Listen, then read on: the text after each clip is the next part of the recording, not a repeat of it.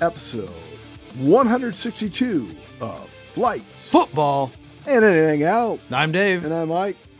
How you doing, Dave? I'm still, you know what? Even on my worst days, I I suppose I'm still better than most, not as good as some. How are you? Quite well, thank you. you hesitated, Um, but yeah. Yeah, I mean, actually, what the listeners will find out later, I mean, I had a rant in the queue ready to go, which would have made the Red Sox rant seem like a Girl Scout selling Girl Scout cookie pitch.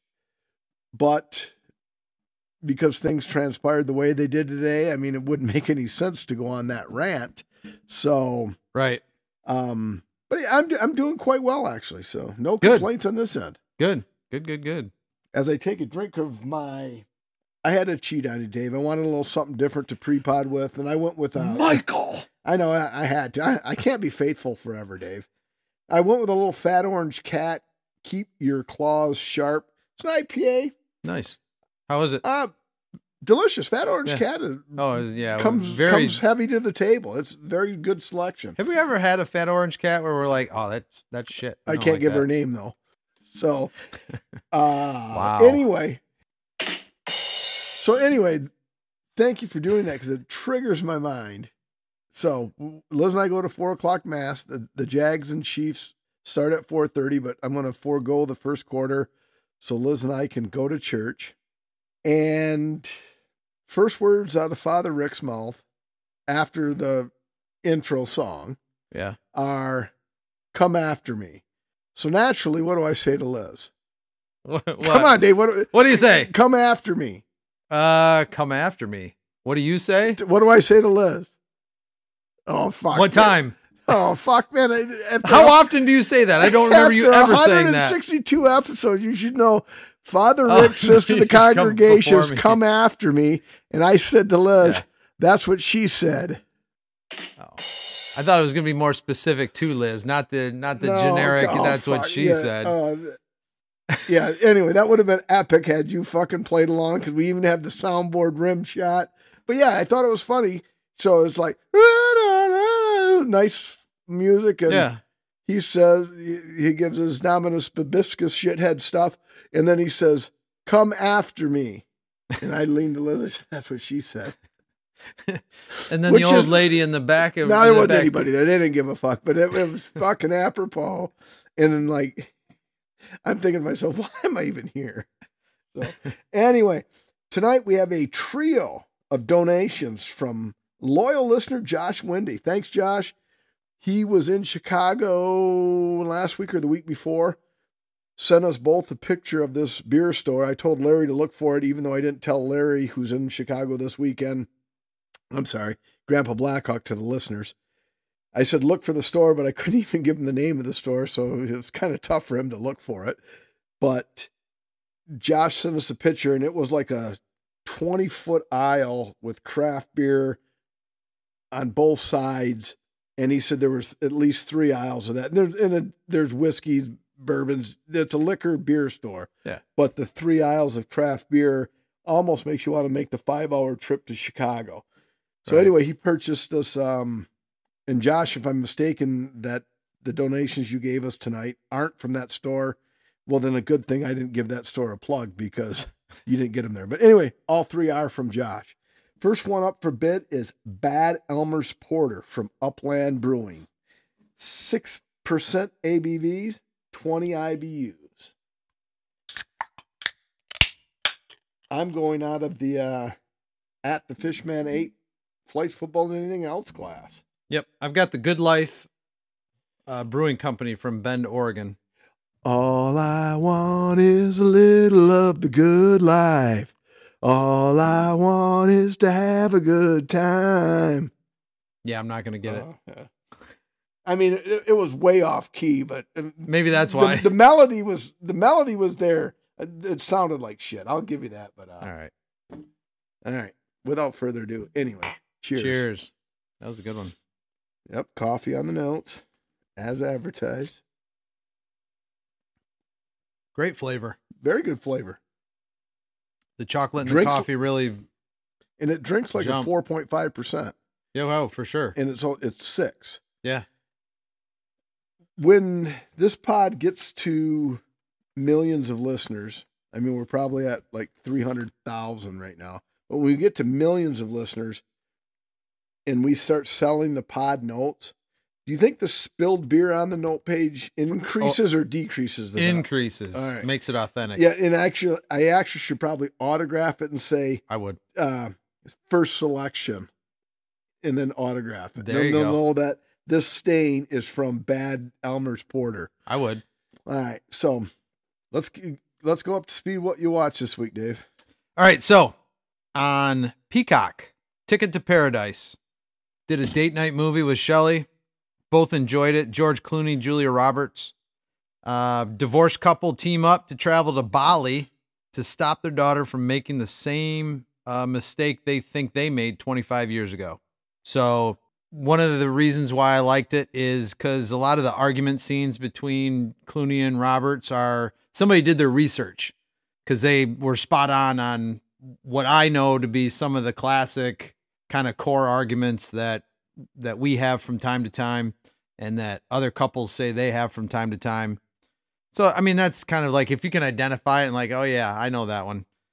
And then um Is this a, is this a regular it's a movie. re- regular movie? Doesn't make any sense, but is this a regular movie that like that you could have seen on in theaters, or is this like a Peacock original? That's a great question. Thank you. I That's don't what I'm here remember. Yeah, exact. Thank you. I, I don't remember it being in the theaters, but it could have been.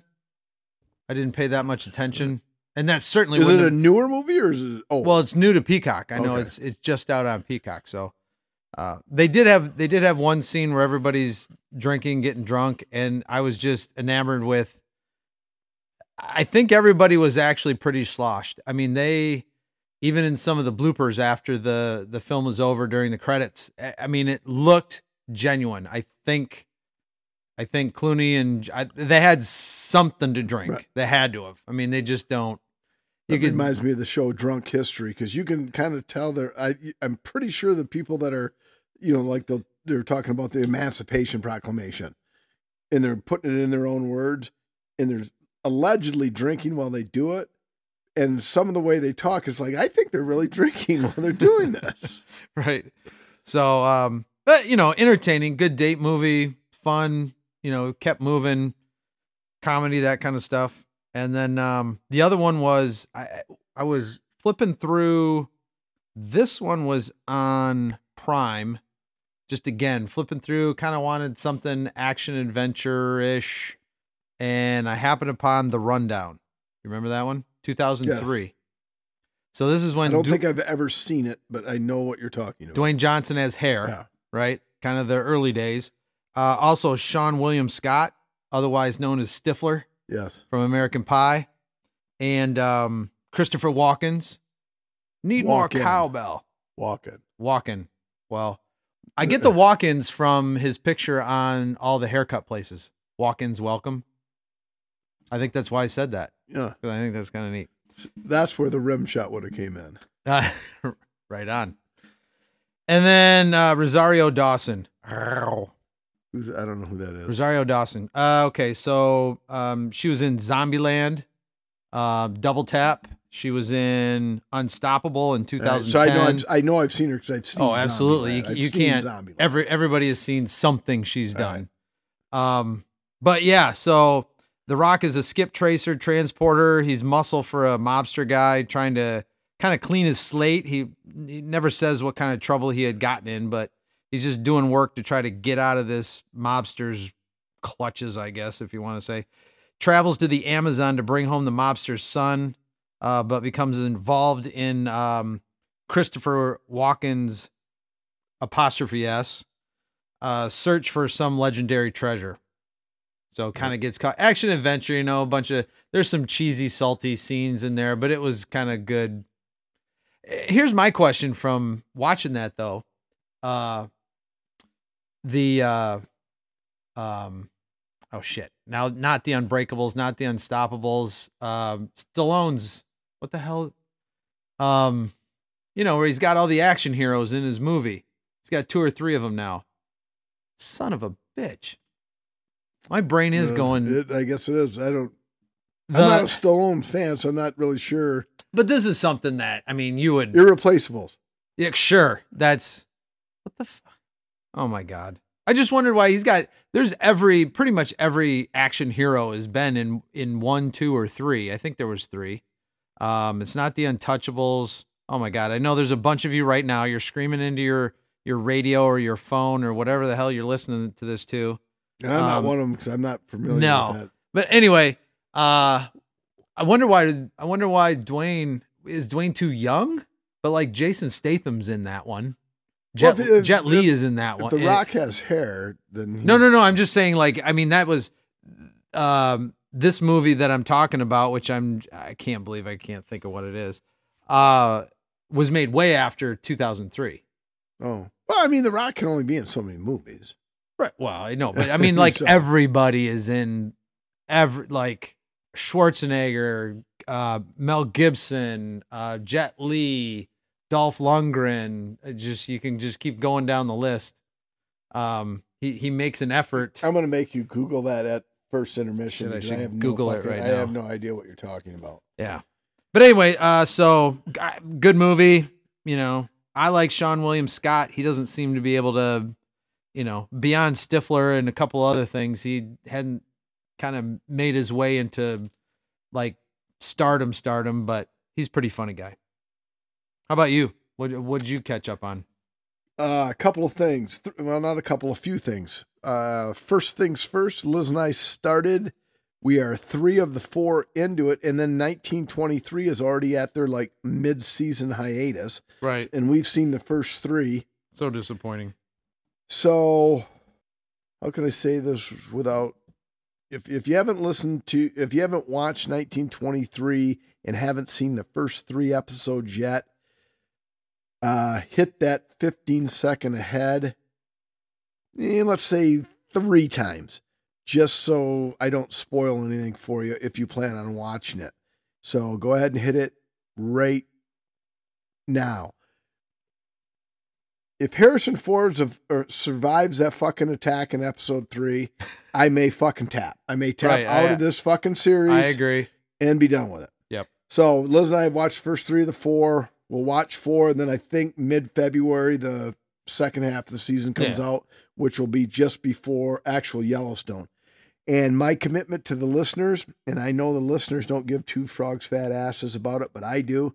My commitment to the listeners is I want between now and episode 163, I've got to pressure myself into going into how are the characters of 1883, 1923, and Yellowstone all related? Because it is it's my OCD at work. I, I'm fully aware of that. Right. But like I'm watching 1923, and I'm like, okay, is Harrison Ford Kevin Costner's dad? Well, obviously it's not his dad because there's a hundred year difference in the show. Mm-hmm. I said, so is Harrison Ford's character? Okay, so you brought up the lineage, so I'm not going to cover that Yeah, right now you're right, right, but right. I will. But it's pull out that, there. I'll, I'll pull that out because I'm I'm thinking to myself, well, okay, obviously Harrison Ford's character isn't Kevin Costner's dad because they're 1923 and Yellowstone is 100 years Yeah. apart, so it's not his dad. It's his great It- uncle. And so and his great uncle, and you would think they the series would be fucking more intertwined. Shouldn't that be like his dad? Anyway, Yeah. but so so far so good. Other than that one thing that I had the listeners fast forward the old fifteen second skip two or three times. Second thing I watched is just watched it this morning. Excellent watch over a nice snowy, cold morning on a day off, and my go to. Um, as long as they don't bend me over the table and shove it straight up the chute, you know, no lubes, you know, sandpaper finish, no no lube sandpaper finish. Been so long since I listened to the boys at Spittin' Chiclets. I don't even know how what the order is. We're re-upping for Apple Apple TV after the three month. uh, I mean, everything I've clicked on, I've enjoyed, and uh, the, just this morning, uh, hour and twenty one minute documentary. Twas the fight before Christmas. It's about a guy in Idaho who did this whole big Christmas spectacular, bunch of legal ramifications here, there, and everywhere. And it, you, you wonder, it's like, all right, well, who's right, who's wrong? And it he's still in the neighborhood. I, it's got to be awkward, but he he won the original decision. It was overturned. He's appealing, and as of the shoot, which was 2022, it's still on the table for this, that, or the other thing. And it's weird because you you think to yourself, well, how do you how could you live in a neighborhood like that? Because the wife's kind of visual, visibly shaken, and it's like I can't believe we're doing this. Like uh, because everybody hates him because it's that house against them, all based on he wanted to have people come over to his house and see his house with Christmas lights. It's actually a, a good watch. But then I'm starting to think to myself, it's like, well, and Liz is going to correct me on this if I'm wrong, but we've been in this the North studio for I think Justin was four. He's 26 now, so we've been here 22 years. And I'm just going to take Ellie Ellie Street of the North Studio. I'm just going to take that street. I bet you I'd be lying to you on the high end if I told you I could pick out in 22 years, I could identify 50% of the people on this street in a police lineup. Oh yeah. Right. So I guess it's not that big a deal that the guy's not friends with the neighbors because I don't know, know any of my fucking neighbors. right. You know, other than the ones like rated, you know. Right, right. So, but that's a good watch. And the the second watch, and I, I, I got a question for you, and I want listeners to post on our Facebook, text me directly, you know, call our eight hundred number.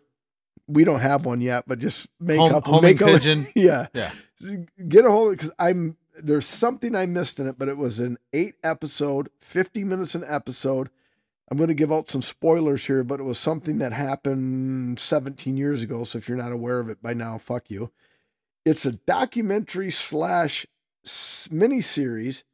It's called Five Days at Memorial, and it's about a hospital in New Orleans during Hurricane Katrina which believe it or not, it's amazing that Hurricane Katrina has already been 17 fucking years ago. Right.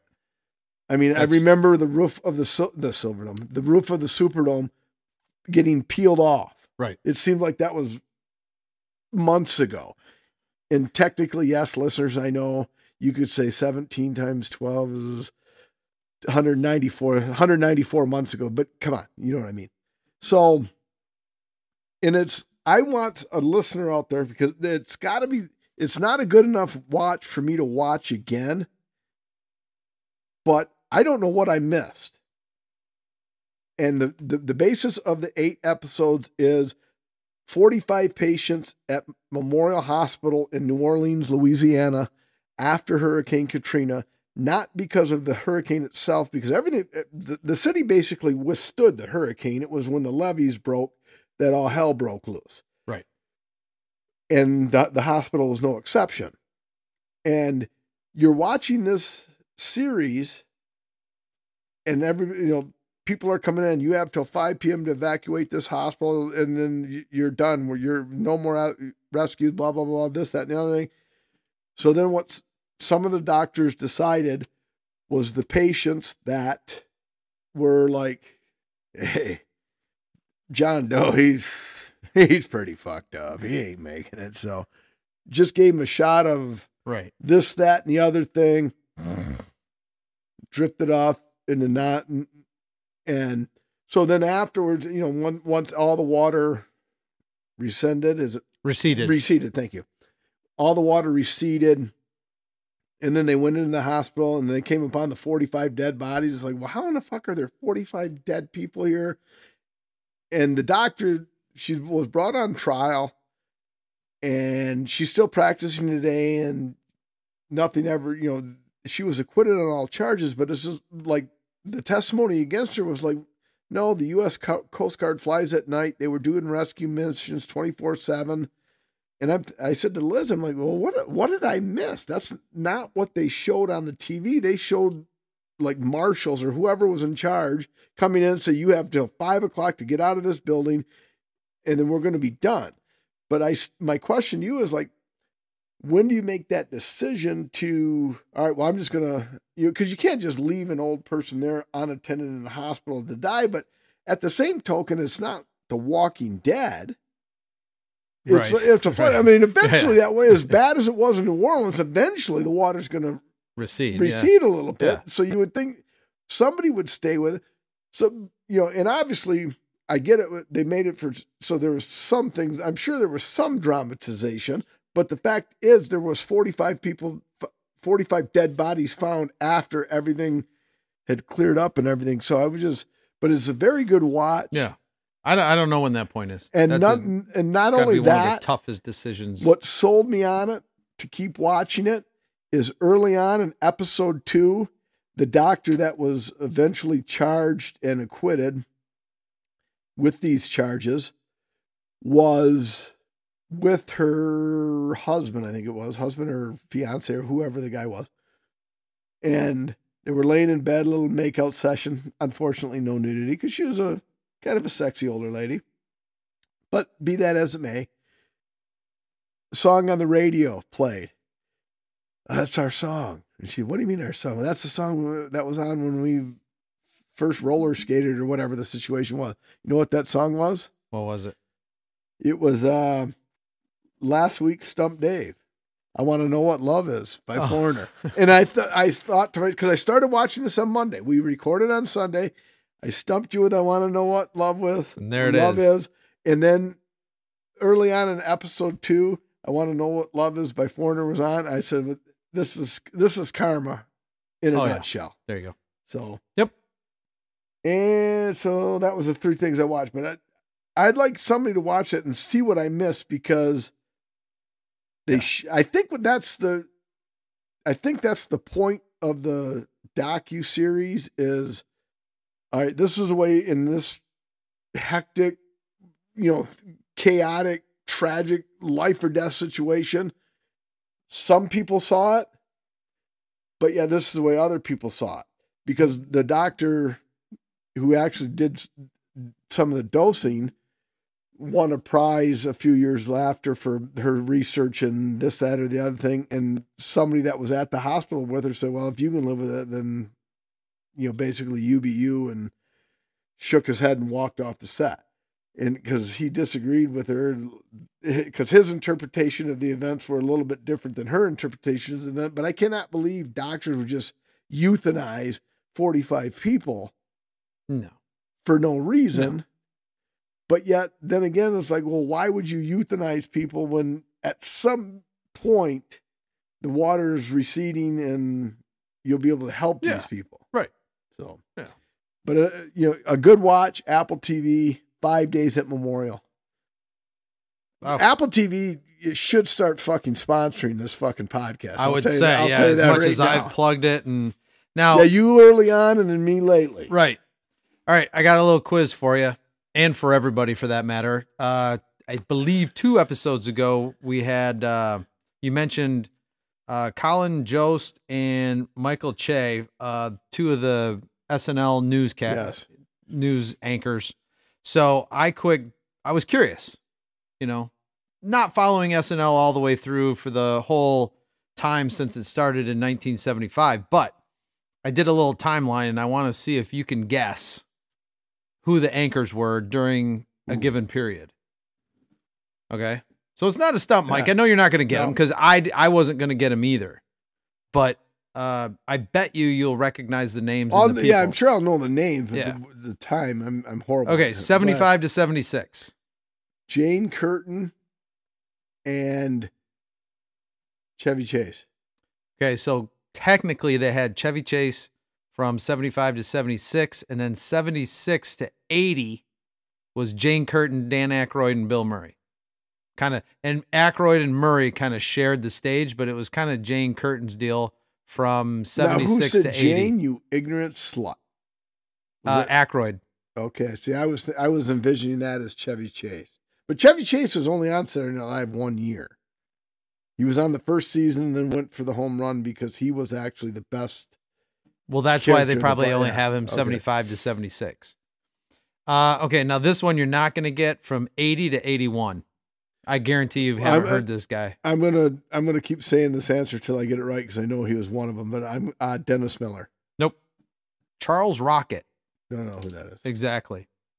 So, um, so then part of 81 to 84, I will tell you it's random uh, because they rebranded it to um, SNL News Break and then it was Saturday Night Live News and they just had random people doing it. So there wasn't really a consistent anchor uh, in 81 or latter part of 81, 82 to 84, and then 85 to 91. Dennis Miller. Bang. Dennis Miller. Bingo. All That's right. just one man's opinion. I could be wrong. So Dennis Miller for those six years, and then from uh, part of '91 to '94, go with the flow. Happy? Adam Sandler? Nope. The guy who said that, Oh. Kevin Nealon. Oh, okay. Yeah, Kevin Nealon was the uh, SNL uh, news anchor, and then after Kevin Nealon, arguably the funniest, best news anchor SNL had ever had, but got fired. So 95? uh, n- part of 94 to 97. He got fired for hold for not hold the the network told him to to no OJ jokes, but he just went full bore.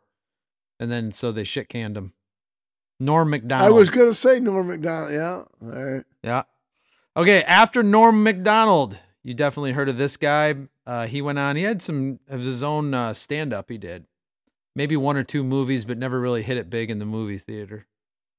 Uh, this would have been after Norm Macdonald, so part of '87 97. or '97, excuse me, to 2000.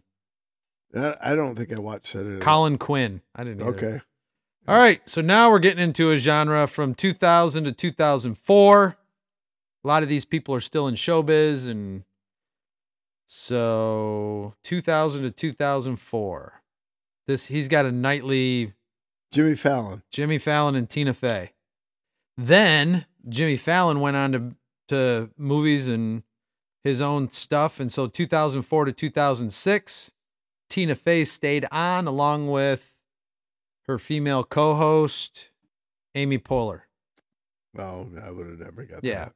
So then Tina Fey went on and started doing 30 Rock and some of these other things. So Amy stayed on and then brought on this guy, um, whose first name is not Michael, but now has a late, late show, Seth Meyers.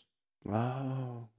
So Amy and Seth did it. And then Seth went on from 2008 to 2012. And he was, he actually did a really nice job. That's why he hung in there so long. Uh, people liked him a lot as the SNL news anchor. Okay, so after Seth then started doing his own thing after 2012, 2013 and 14, um, I guess Seth did stay on a little bit. Uh, Cecily Strong, Seth Meyers, and then our boy Colin Jost came on, um, off and on. And then 2014 to present, Colin and Michael, All the right. two you were talking about. Yeah. So that was just a little memory lane down the Saturday Night Live news anchor history. I really remember this the initial one and then the Dennis Miller. I thought Dennis Miller and then I thought Dennis Miller was fantastic in that role. Yeah. He took a lot of gas for his efforts on Monday Night Football. I thought some of the shit he said on Monday Night Football was funny, but a lot of people were like, "Well, geez, it doesn't really fit for a Monday night game." And, but whatever. But I, I actually like Dennis Miller. Yeah. Everybody wants to rule the world. That was his uh the theme song His- from his uh his- HBO show. Yeah. Uh, you want to rate this? I think so. Bad Elmer's Porter. Bad Elmer's Porter comes through at a 3.53. The only thing that kept me closer to a 4 was like I said, it drank like a 4.5% and yeah, I don't know if this is a sign of a problem of mine and perhaps it is, who cares? But you know, I drink to get drunk. And this, well, eventually you'll get there, Right.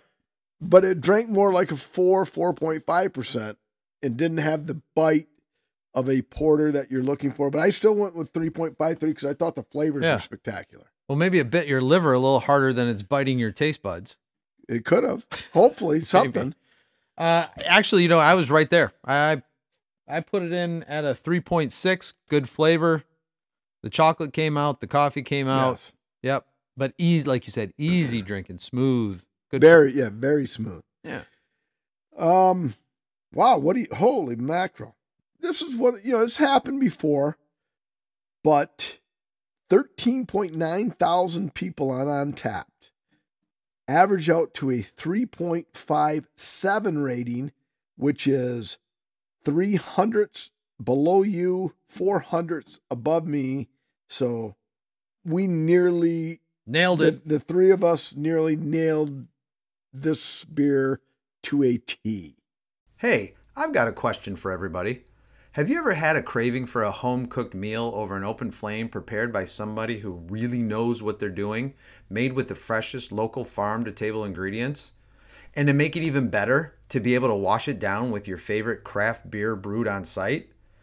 Then to top it all off, to have this amazing meal in a warm, friendly atmosphere? Well, next time you have that craving, go to the Maple Grill. Right when you walk in, you'll know you're in the right place with the smell of the open grill and the generous selection of craft brews on tap. All you have to do is get yourself, family, and friends to 13105 Gratiot Road in Hemlock, Michigan. It's always a good idea before leaving the house or work to be sure to check out the daily menu posted on their website, themaplegrill.net. The Maple Grill. All right, David. Second tasting. Rock on. Again, courtesy of Josh Wendy. And this one is from the Pipeworks Brewing Company in Chicago, Illinois. So I'm thinking he got all three from that store that we mentioned in segment one. But what we have here is Blood of the Unicorn. Again, from Pipeworks Brewing, 6.5 ABVs, and the infamous 69 IBUs. And we have in this epic battle, the blood orange of the unicorn has been shed by the sword of the deadly assassin of the East. One sip of this aggressively hopped red ale clearly reveals what drives these, the greatest of hopheads of lore. Is this the end of mythical horned horse? Or will he rise like the phoenix to fight another day? Wow. Yeah. Wow. That's a build up to a beer. Wow. We're gonna see Mike. I've got a.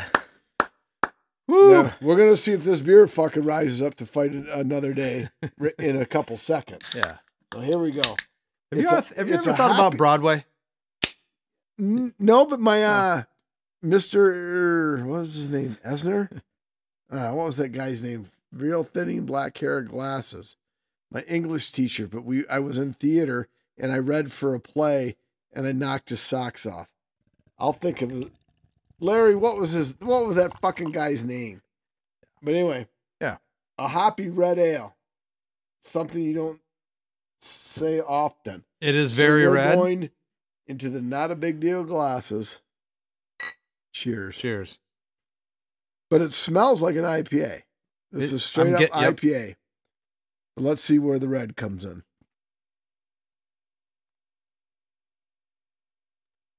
Hmm. Interesting. Yeah. Because it's IPA on the notes and then a red ale on the finish. I mean, it's it. If you did this blindfolded, you would never ever say IPA once you started drinking it. And not that a red ale's. I mean, hell, the Alaskan Amber Ale at which they they advertise at Pierce Road Bar and Grill as the Cardinal Red. The Cardinal Red is a red ale and it's delicious. So I'm not knocking this, but I'm getting I'm getting some of the hoppiness on the on the sides of the palate. I'm just Yeah. saying well, it's a whole pint. it's so- it's it's good. I mean it's Yeah, it's we got we a little work- complex. Very complex. We have to work through it. Yeah. All right, And I'm glad I'm glad we've got this job to be able to work through it. Yeah. So before we get into sports, yeah, we'll say that to the next segment. I, all right, Ovi Watch. Where's he at? I think for the first time since we have done this Ovi Watch, there's been no change. Caps played four games this week Monday, Tuesday, Thursday, and last night. They were two and two, and Ovi had zero goals. So he remains at 30 for the season, 810 for his career, or 83 to, tr- to tie the GOAT, 84 to pass the GOAT. So an uneventful Ovi watch. I mean, he played four games, scored no goals. I mean, fuck, I can't make the guy score goals. Ah, he sucks. And but it's droughts Not- like not- these. It's Does not drought like these yeah.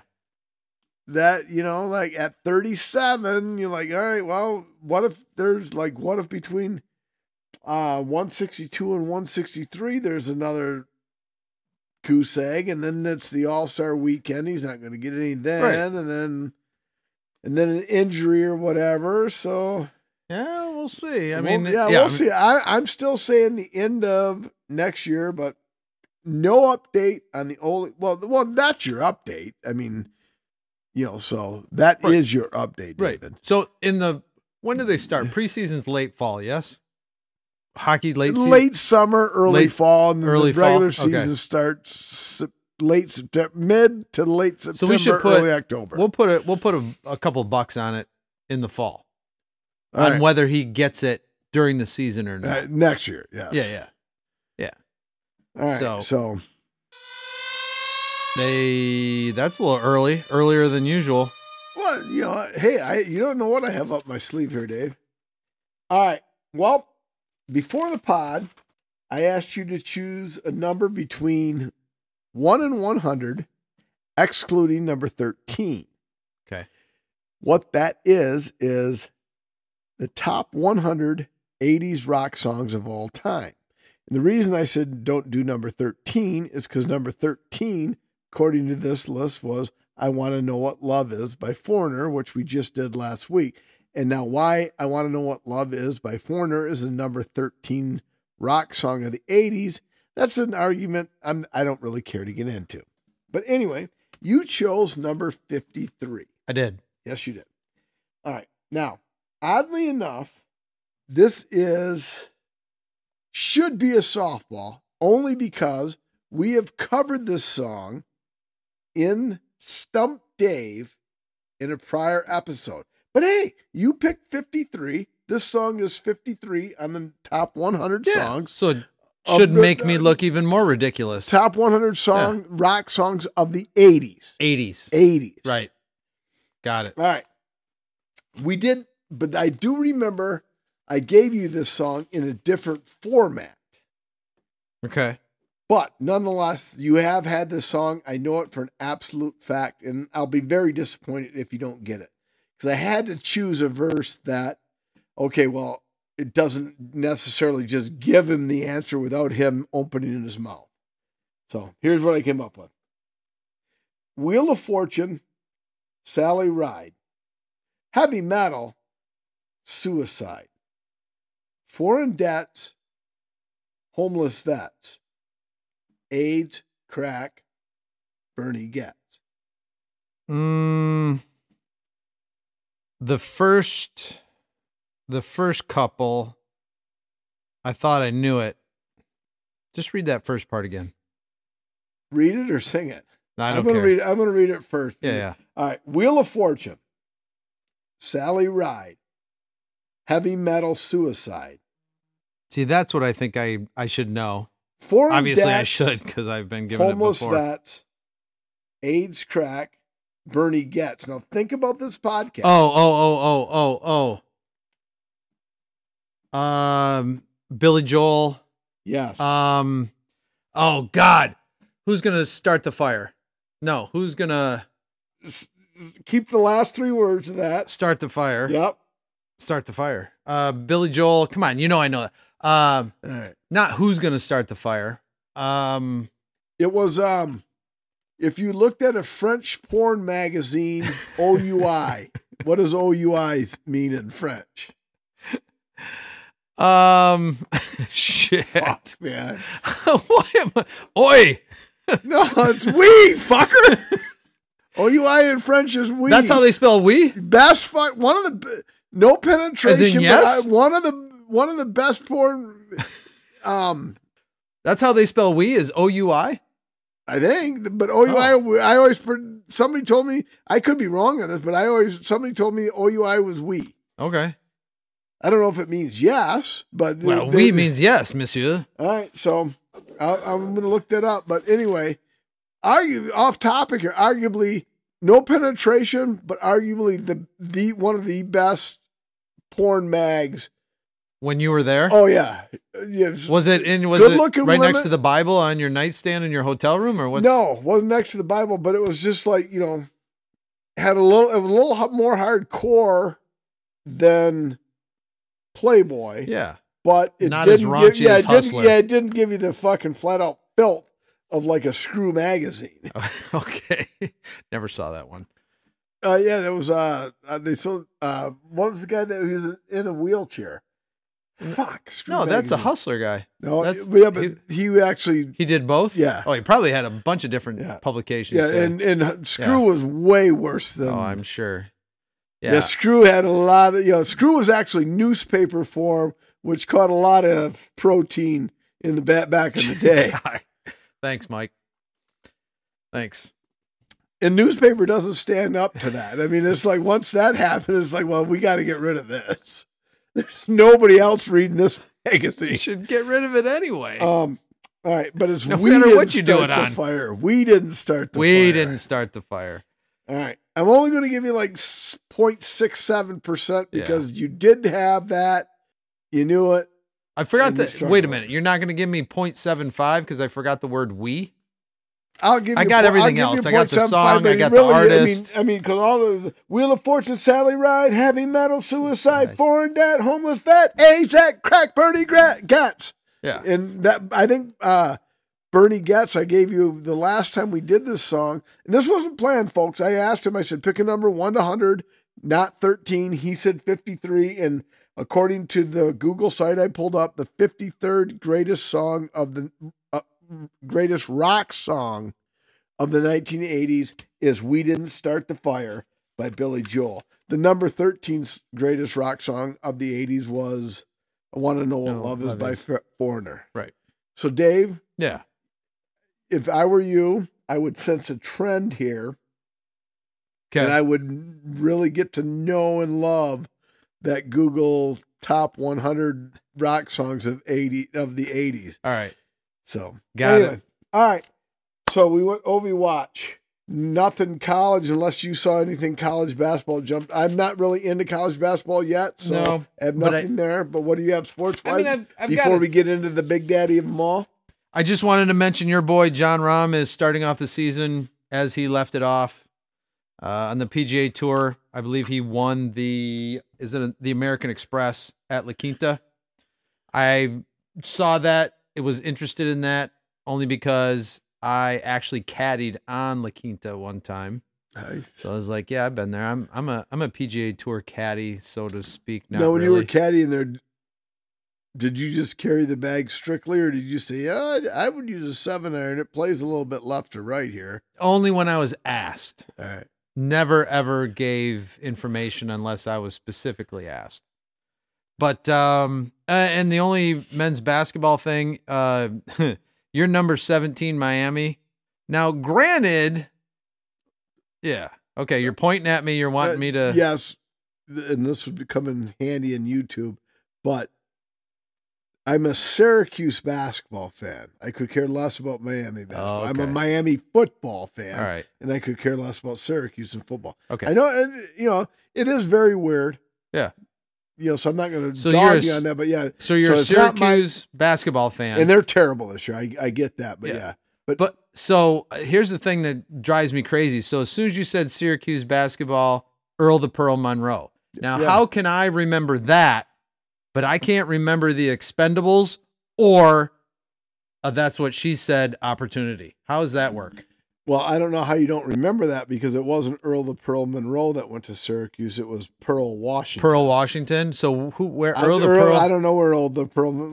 So okay, I got to fact yeah. myself. So I screwed that one up too. So Yeah, there's my question: Is that that's my, when I my became brain a is Syracuse fan with was with Pearl Washington. Pearl Washington? Pearl Washington segued into Rony Seikaly.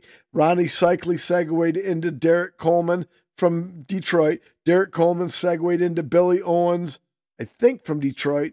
And then Billy Owens segued into the white guy from Bay City that was actually terrible. And then Syracuse has been the drizzling shits ever since. But fucking Syracuse with the Pearl was the deal when the Big Ten, Big not Big Ten, Big Ten basketball Big East. pussies back in the days of the Big East. right. Yeah, that was when the Big E, that was when the Big East was a man's man league.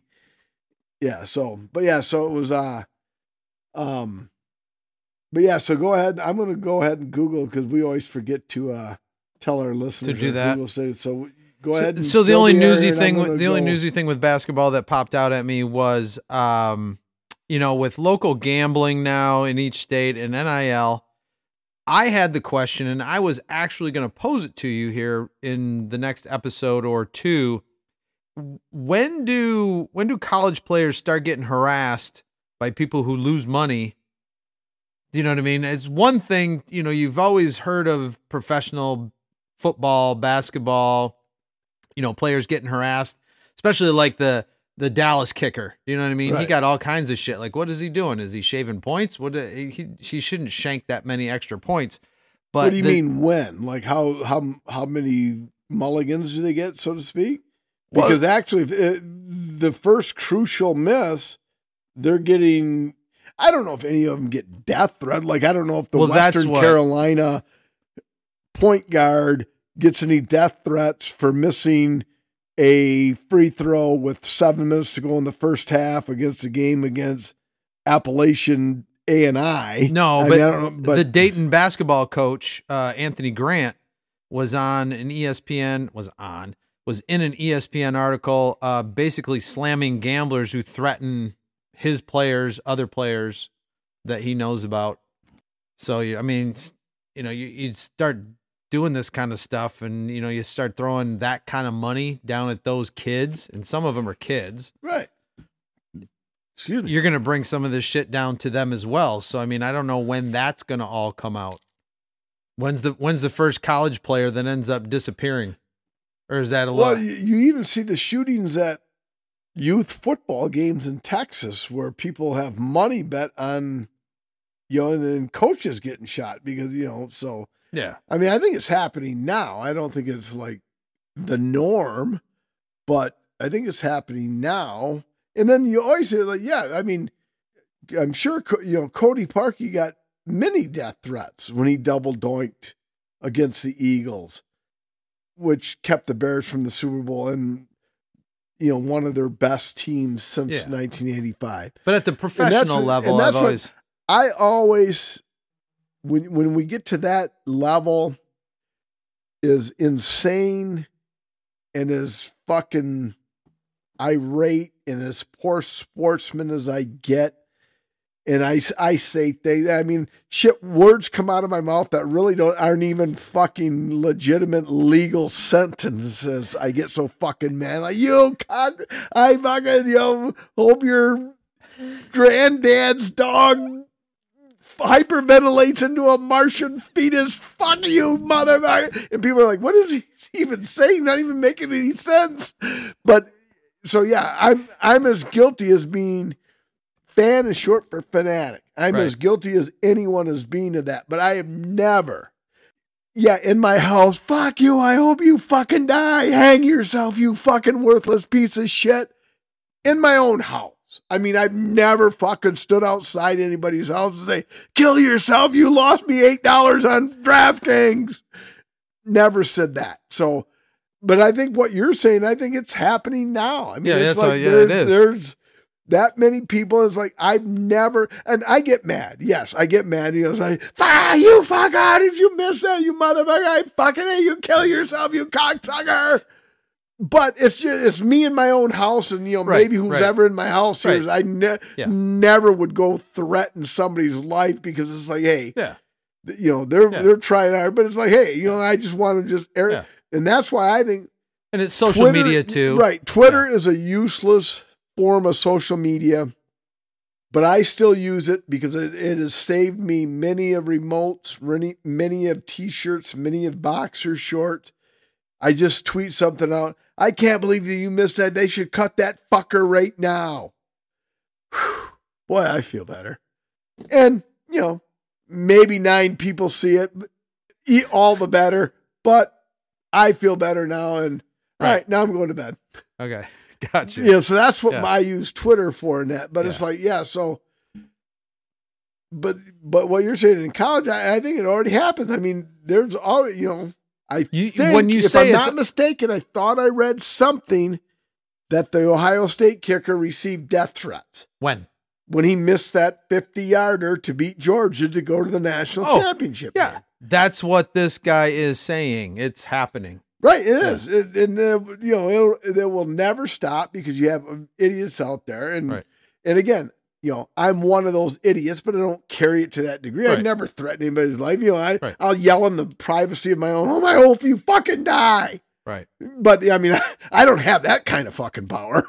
I mean, Right. you know, if I did, I'd probably try to monitor what I said a little bit. But Yeah, that that's the only thing. You know, college basketball is moving right along. The Big Ten, there's a lot of parity there, so they're just going to beat each other up all season long. Yes. All right. Well, on to the NFL. Chiefs beat the Jags. Jags represented themselves well. I think the Jags are the model franchise for all fans like myself who are cheering for a team that was 3 and 14 this year. And it's like because the Jags were fuck the Jags had back to back number one picks. They were 3 and 13 and 1 and 15 and now they won their division, won a playoff game. It fucking re- really represented pretty well against the Chiefs. Oh, for sure. and, They were just a couple mistakes away well, from and, beating them. and, and, and, and really one mistake to really get that cocksucker interesting. But and the listeners out there, I want you to know if I'm being too soft on Mr. Agnew from the Jaguars, but I have no problem with that turnover he had. He caught the ball just scored it out. and he was making a play to try to get his team as close to the end zone as he could, Yeah. and he fumbled. Yeah. He turned, mm-hmm. Yep. went to tuck the ball, Yeah, and it exactly. And it's like no turnover is good.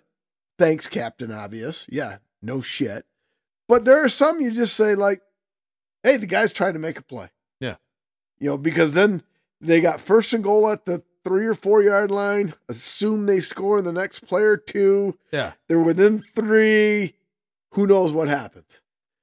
But then he fumbled. They held, and then and then even Lawrence's interception on the next series. Of, the fucking guy made a fantastic catch. I mean, he's just on jumping back on one leg, leaps the one. This would really look good on YouTube. Puts the one hand up and and secures it and intercepts it. Right. So, yeah, I think that, you know, but the Jags should be the model franchise for teams like my Bears, the Lions, who you know actually did finish with the same nine and eight that the Jaguars did, but didn't make the playoffs because they were in a different division.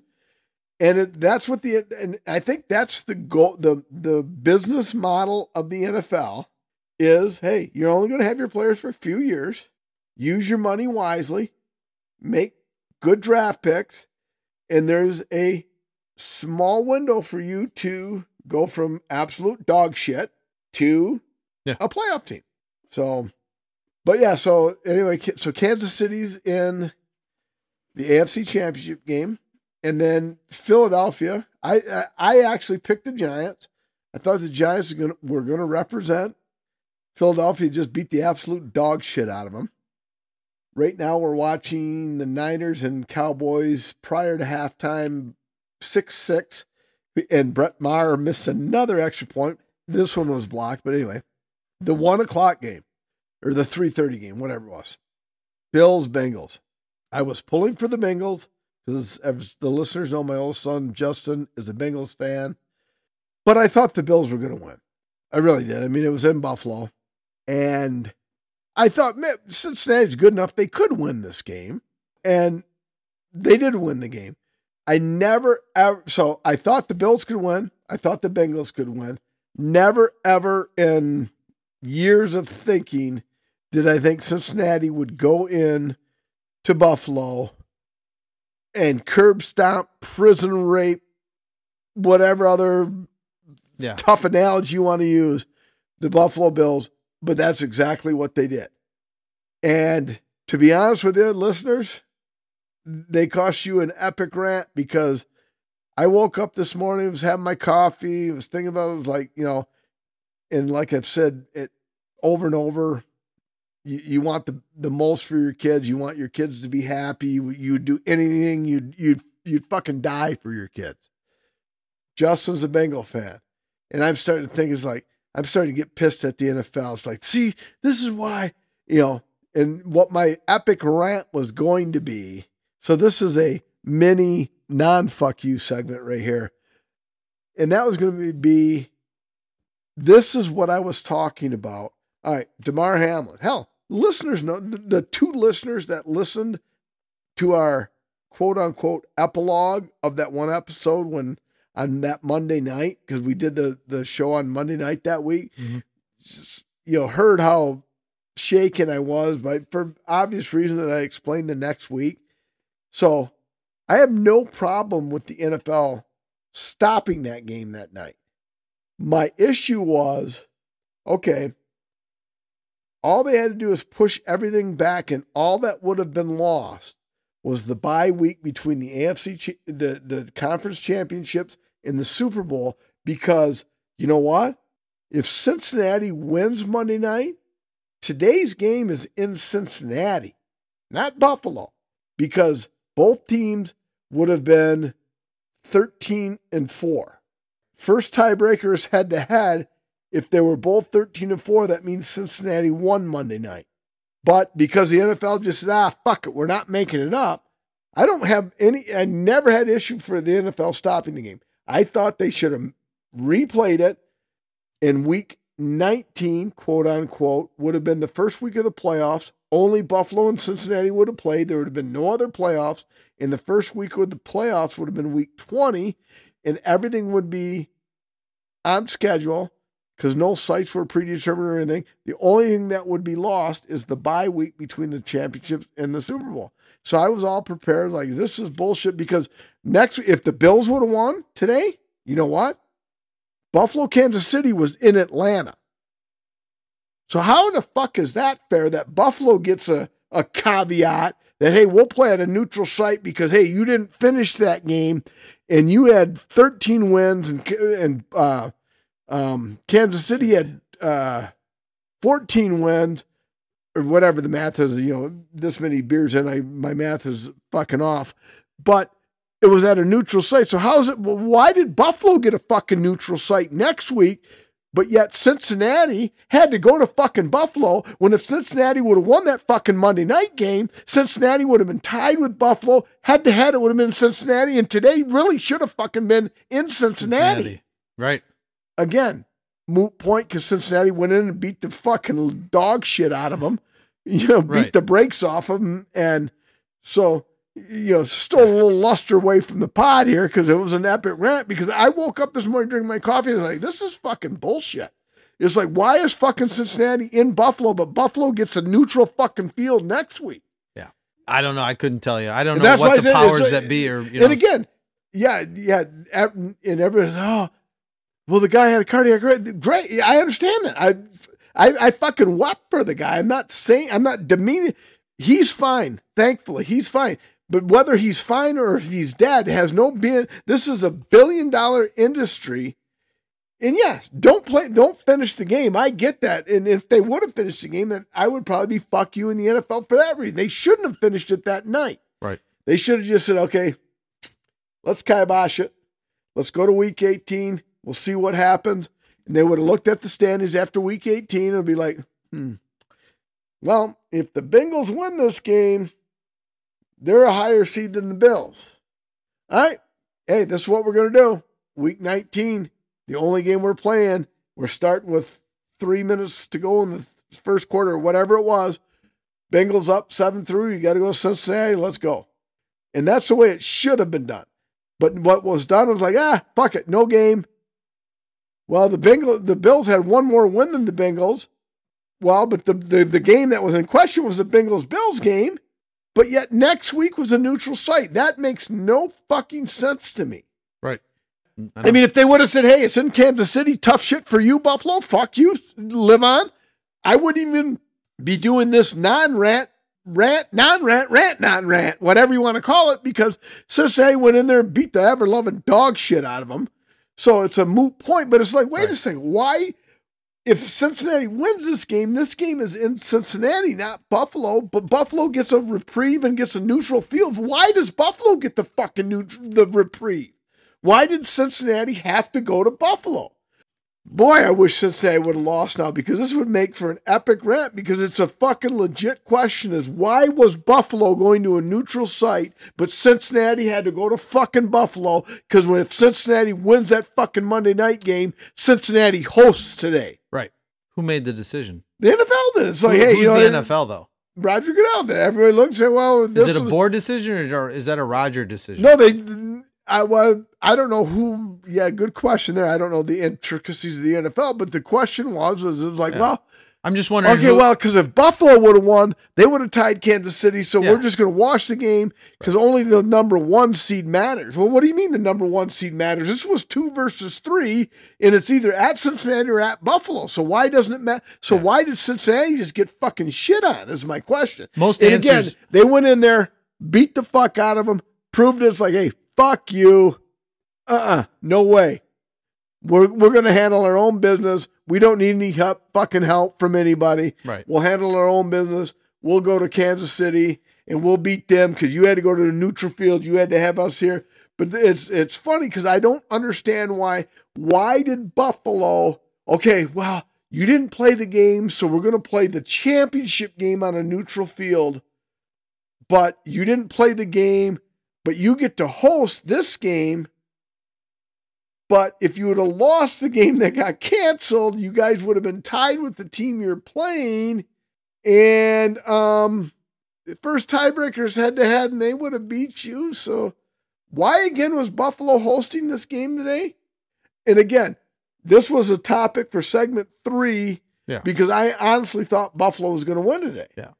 And I would be way more, I mean, it would be way more uh, catastrophic event because I'd have one more beer in me. Yeah.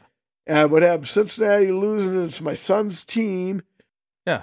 But still got some of that cat scratcher to finish right there, too. Cincinnati won. So it's like, well, it's kind of a moot point now, but I would like to know. I want to know. I mean, it's a legit question. Yeah, so- why is Buffalo? Why would if Buffalo? I have the answer to the today- question. Yeah, If you will, yeah go ahead. if I can get you to take a breath.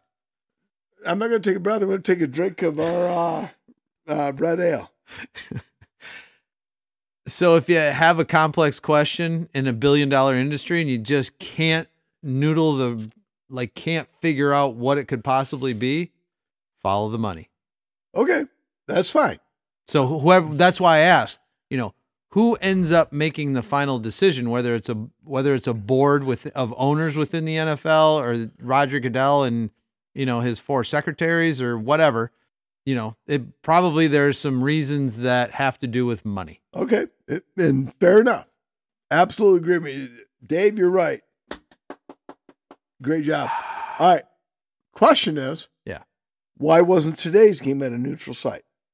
Because it had Yeah. more on a home field advantage than Kansas City Buffalo did, Yeah. and you can't tell me Buffalo is a much more money market draw than Cincinnati. No, There's no way you can tell me that because it's not. right. I mean, neither one of them are. Ma- I mean, if we were talking the Los Angeles team, then I'd be like, okay, well, that's it. I mean, they want fucking the Los Angeles market, and they want it, and they want it high. Yeah, Buffalo's in New York, but Buffalo's not the New York market. So my question is, and and from I'll, a television from a from the television point of view so this is maybe where i'm going if i think through this a little bit further. Yeah i don't know it, you know there could have been there could have been a little um heartstrings pulled a little bit plus a little money but whose pulled a little bit. I don't know whose heartstrings are you pulling. well as far as playing this game in buffalo i don't know. This this bengals buffalo game being played in buffalo? I'm Right, not sure. okay, And, and I have no problem the game playing in Buffalo, But then if Buffalo wins, they go to Kansas City next week. I and, Yeah. and if that was the case, I have no issue with it. Yeah, but they're going to Why put was it at a yeah? They were going to go to fucking Atlanta, Georgia.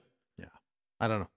I don't know. To me, and that you know, and Yeah. if I can't think. I, I have another fuck you up my There's shirt got- for there's gonna next be- segment, but it's just like I don't understand this. Like, wh- Here's why what's- does why does Buffalo fucking Kansas City warrant a neutral site, but Buffalo Cincinnati doesn't? When Cincinnati beats Buffalo, then Cincinnati's the home team. I guarantee you, because we're going back and forth on this, well, a little bit, a more forth than back, but there's going to be some kind of an article or something tomorrow. I guarantee you, because it always happens when we somebody is listening to this podcast, well- and and your answers are going to be your questions are going to be answered tomorrow. all the b- big networks are listening to our podcast. I know that, Dave. We just got to get legal. We got to get the legal team to fucking support us so we can secure our ideas. But um, Romo actually, like with with like nine seconds to go in the game, he mentioned he touched on that. It's like, well, you know, Cincinnati took it to heart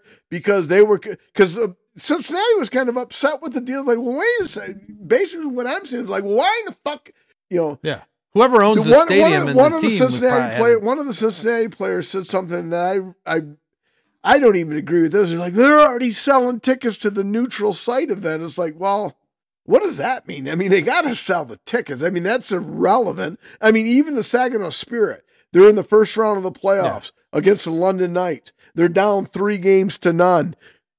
Game four is at the Wendler Arena. I know they don't call it anymore, but I still call it that. They're at the Wendler, Wendler Arena. Dow Event Center. Dow Event Center. The the Knights are up eight nothing in the second period, and the, the announcer tickets for round two of the Saginaw Spirit playoffs are now available. I mean, you, so you if you're like, wow, if we can overcome this eight goal deficit and this three games and none deficit, we'll play the Soo Greyhounds next fucking round. I want my fucking seats. You can go buy your seats and then have to go through the rigmarole to get your refund. So selling tickets to the neutral site really shouldn't have been what motivated Yeah. invaded Cincinnati. But I guess if it did, it did, and whatever. That's their business. But it's like, airline tickets, hotel for all Right. for all the for all the true fans, so right. I gotcha. or as Pastor Julie would say, the followers. Yes. Yes. All right. What are we doing with this? Yes. Go ahead. Hey, what? No, that's that's fine. I was just going to ask about the FanDuel Kick of Destiny. Is that not hmm. the best commercial going? What right now? actually is the? It is a great commercial. I don't know. what actually is out. the bet I don't. I don't know. We got that find Rob out. makes it or not? I or And how far is he kicking from? I have no idea. I have no idea. I'm. I'm. I haven't. I'm. I love the commercial, but I don't love it enough that I went and looked it up to see what. All right, maybe when on. you're editing segment two, I'm going to get on there and I'm, I'll Google say what what is what is it because if it's if Rod if Rob Gronkowski has to kick a 20 yard field goal, we're taking all the money this pot has generated, which is a lot. I mean, it's you know it's borderline eight figures. I mean, it's Smaug the yeah, dragon. I don't. I don't want to. I don't want to brag, but it's borderline eight figures. If he's got, if Rob Gronkowski has to make a twenty yard field goal, we're going all in. He, we're saying he does. Oh, absolutely. I mean, if it's he's Yeah. got to kick a seventy-seven Yeah. yarder, it's like, well, that's stupid. Nobody's kicking a Right. seventy-seven yarder. Well, what happens if he puts on a Dallas helmet? That don't matter. I don't care. I don't care if fuck he kicks it in a tutu. If it's twenty yards, he's making it. All right. He ain't fucking letting his better down. All right. Look how small Jimmy Johnson is. Yeah. All right. So let's rate this. You're out first, Dave. All right. I'm up and I'm going 3.25. All right. You went 3.25. I went 3.58. I thoroughly enjoyed it. I mean, I was- enjoyed it. It, was, a little ano- complex, but not a. And see, that's why I went higher than you because I was like, all right, I get the red ale. All right, I'm drinking a red ale. I get the red ale. But then it was like, there's IPA notes into that. I mean, there's some happiness to it. I mean, 69 IBUs. I'm drinking an IPA. All right, I'm drinking a red ale. You know, so I, I liked it. I thought it was very entertaining and pleasant to the the palate. 3.58. All right. All right. Well, 42.9 thousand people on Untappd ah, they didn't blow us out of the water, but they liked it a little bit better than we did. And those 40, uh, nearly 43,000 people come in at 3.84. Well, all right, Dave. Here we are, 162, third tasting. Uh, again, special shout out thanks to Josh Wendy, loyal listener. All three tastings tonight were courtesy of his donation. Thank you, Josh. Thanks, Josh. And our third and final tasting is Eugene, a robust porter from Revolution Brewing Company.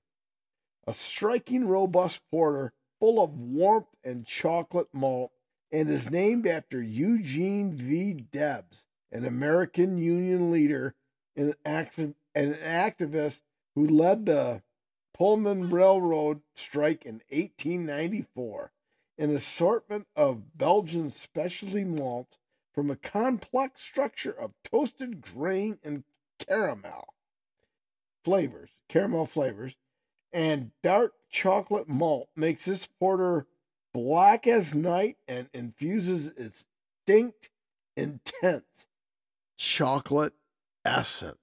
You've got my I'm- only I'm- my only dispute is the hairs on the back a- of my neck, Mike. They're my only dispute with drinking this is Josh throwing that, Union fucking card right in my fucking face. It's almost almost offensive to a degree, but you know what? I'm going to be the bigger man, and I'm going to drink the beer, Dave. good. I knew you would. All right, so here we go. Yeah. We're, we're both going out of. Uh, All right. I love these football glasses that Cammy got us. Yeah. I mean, I don't even.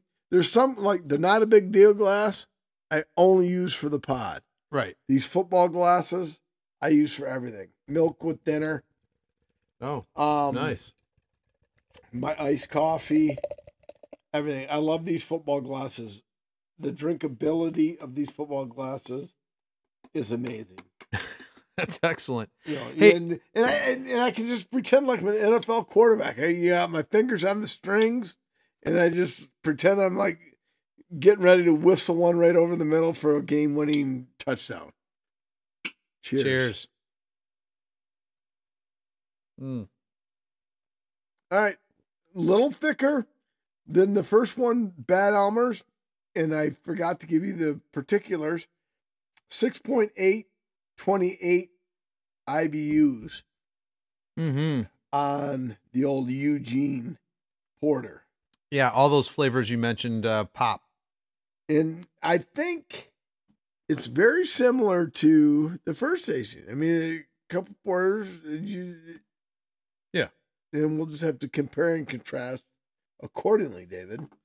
Uh, another shout out to uh, some of my coaching brothers, brothers in coaching, possibly new listeners Jeff, Wyatt, Carrie, Zach, and George and Mallory. I don't know if you're still listening or not. Maybe, maybe not. You guys are pretty busy right now. But in any event, uh, if you guys are listening, welcome to the pod and uh, hope you enjoyed it or are continuing to enjoy it.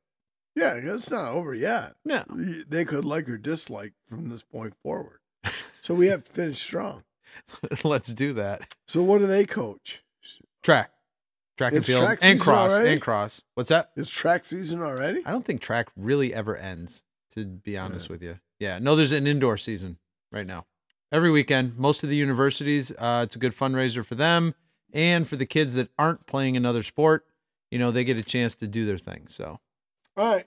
Couple things for you, Dave, before we continue on with the norm of the pod. Yeah. Ruka. What do you think about Ruka, buddy? Ruka, Yep. Uh, it's delicious with mustard and pickles. All right. Yeah. Well, that's not the Ruka I was referring to because, as everybody should know, Mhm. if they don't already, uh, Ruka is the male. Uh, let me get these facts right. I don't want to mislead the users. The users, the listeners.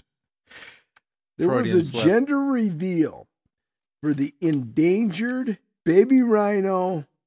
Let me see. I got to get my fucking notes out here. I can't even read my own writing. Got my glasses. Okay. Um, there was a gender reveal for endangered baby rhino. The eastern black rhinoceros calf Mm-hmm. and Ruka Ruka, who was the dad, Okay. there was a gender reveal. And Gotcha. what they did was they put like a big gigantic crane, a wrecking ball. You know, obviously it wasn't made of the same material, but and Ruka, with the tenacity of a 90 year old quadriplegic, went and took the horn and stuck it in this ball and revealed a little bit of pink confetti, which meant that there was a female born of the Nice. eastern black rhinoceros. That's a big deal. So hopefully, good Lord willing, this fucking thing doesn't become extinct because there would be no fucking way this world can continue to exist in its current state, good or bad, without a black rhinoceros. I mean, it's just I we just hope that she can produce and multiply to get this fucking species back on its feet. You know what I'm saying? Right. Because this is fucking big major news.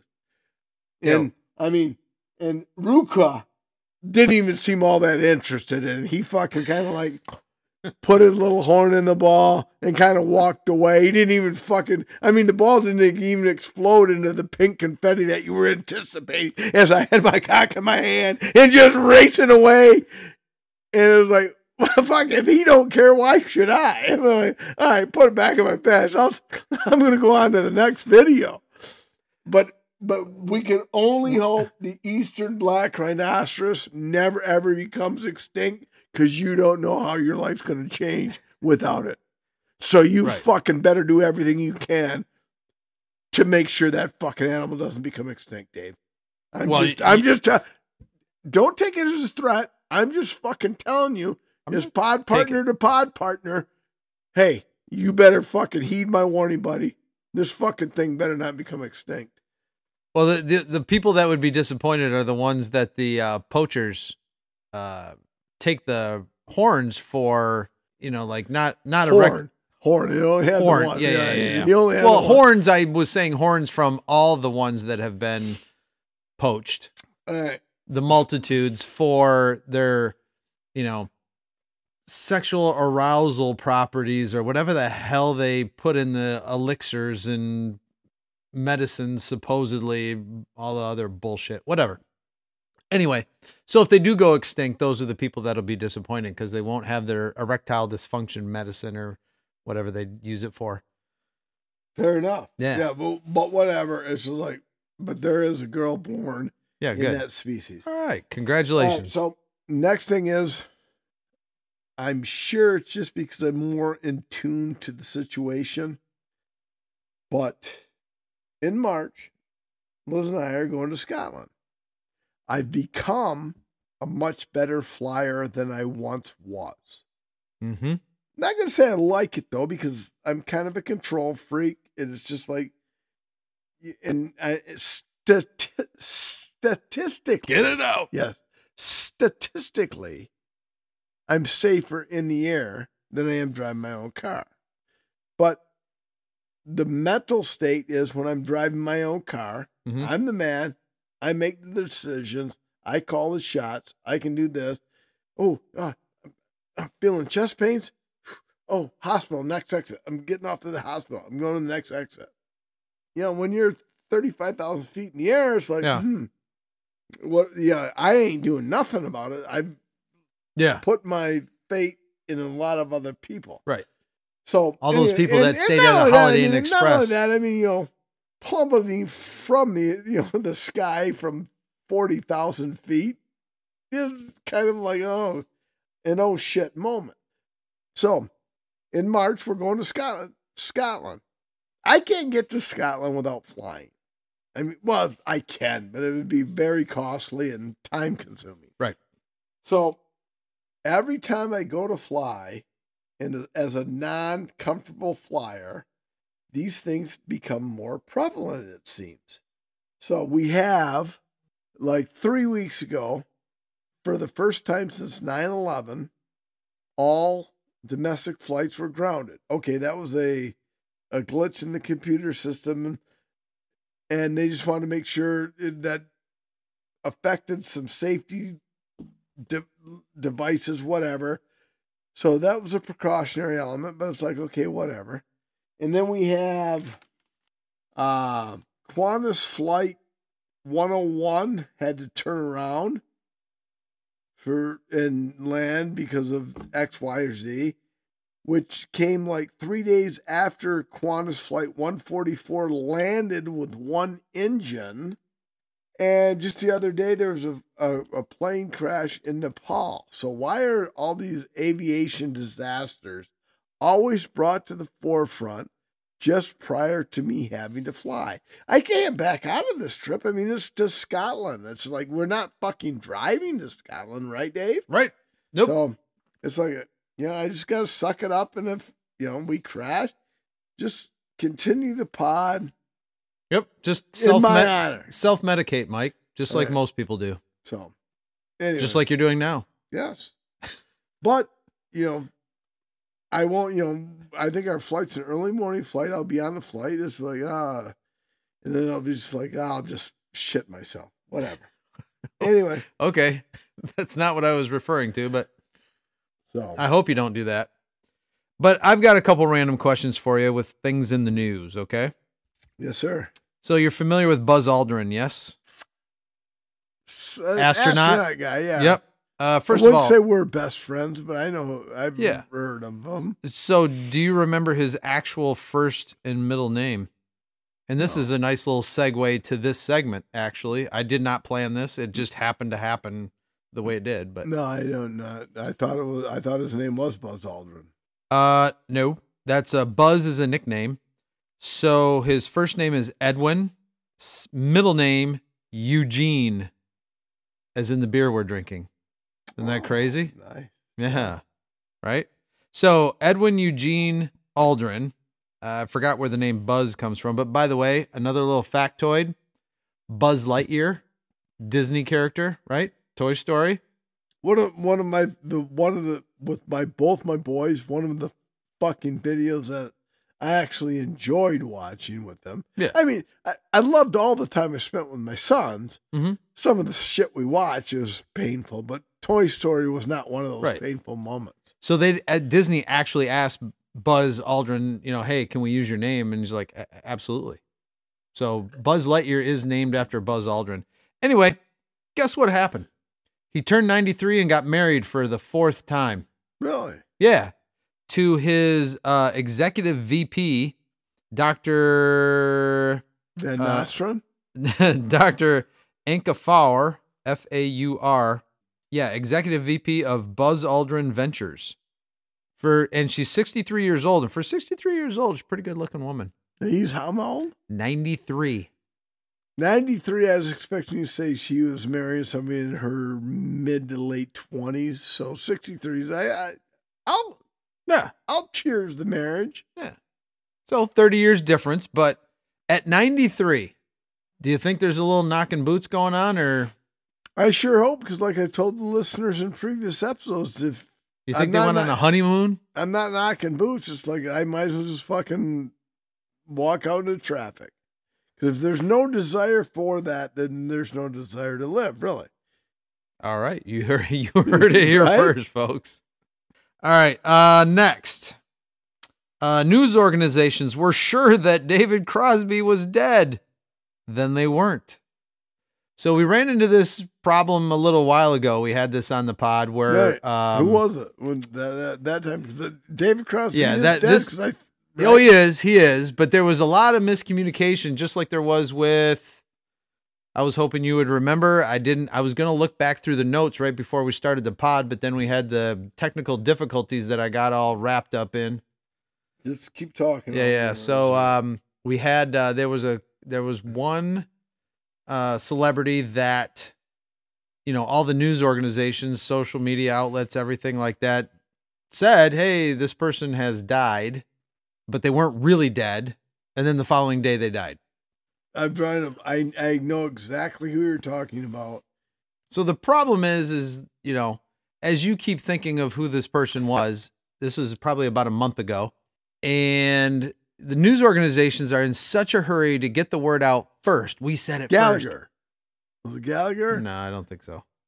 Fuck, yeah. We were talking about Gallagher about a month ago, but and he did pass. Yeah. But, uh, I don't- and, thus that's why. I Oh no no no no no. Um, because you said you're like, you're like he's not dead yet. I thought he would have been dead a long time ago. Right, well, Anyway. know, we'll review the tapes. In any event, so it's just this whole thing with the news, it- and it seems to be pretty uh, the, the like n- the new thing to do is just to to be the first outlet to get out, you know, the obituary of this celebrity who has ever passed away. But they keep they keep uh you know, if someone seems reminds me of uh you know, the Holy Grail. Bring out your dead. Bring out your dead. I'm not quite dead. Oh, you'll be dead. You'll be down. You'll be stone dead in a moment. I'm feeling happy. But uh yeah. So next in the news. That really wasn't a random question. I just had to bring that out there. I just thought it was funny. Robin Lehner, Las Vegas Golden Knights goalie, just filed for bankruptcy. He's 50 million in the hole. Really? 50 million. Now, a couple of those things, uh, $4 million that he borrowed with his dad for a solar company, I believe it was. And then $1.2 million for exotic snakes that he keeps at a place. He's got a ranch or something, a farm in Missouri. What's a bad move there? Yeah, The that kind of a bad- a bad move. So this is another one of these. I thought he fucking had like a lot of mental issues. Robin Lehner had like a lot of uh Well, clearly, if you keep borrowing money up to 50 million, apparently there's dozens of debtors that he, you know, that he owes money to. So, it, another one of those. What's another athlete that comes to mind that just you're thinking like this guy's making? I think he had a 25 million dollar contract was his last contract. He's got a hip injury or something right now that he's kind of nursing, but you you'd think somebody with that kind of cheddar would have a little more common sense or at least not get himself, you know, double in debt from his last contract. And for a hockey player, 20, 20 I think it's a four year, $25 million deal. yeah, That's pretty good, isn't it? yeah.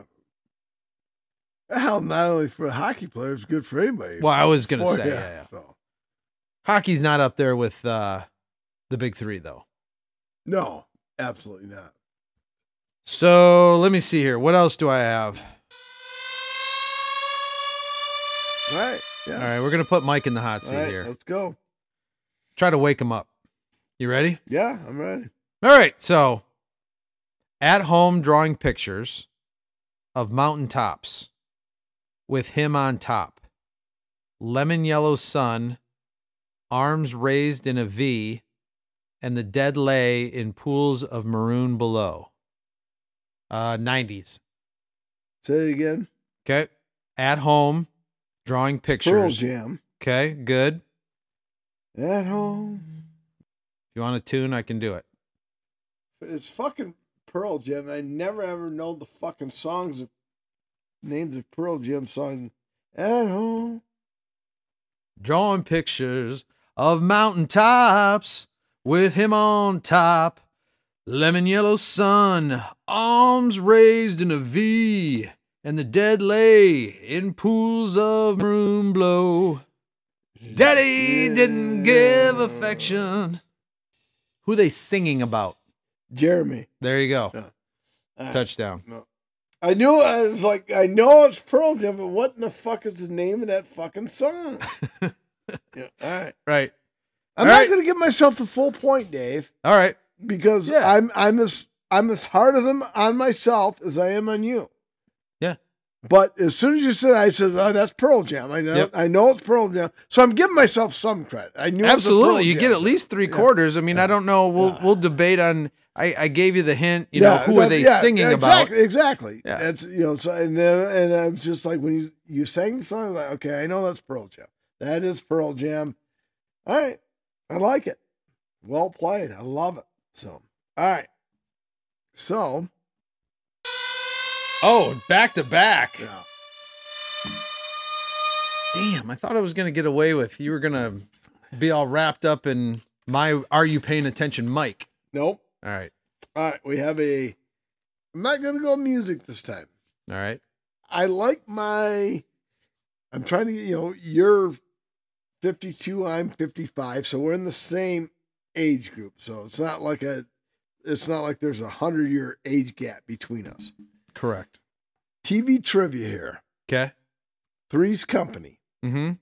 All right. So, first question. I'm not even going to give you, I'll give you mega plus, but no minuses. First year, when did it debut? How many seasons did it run for?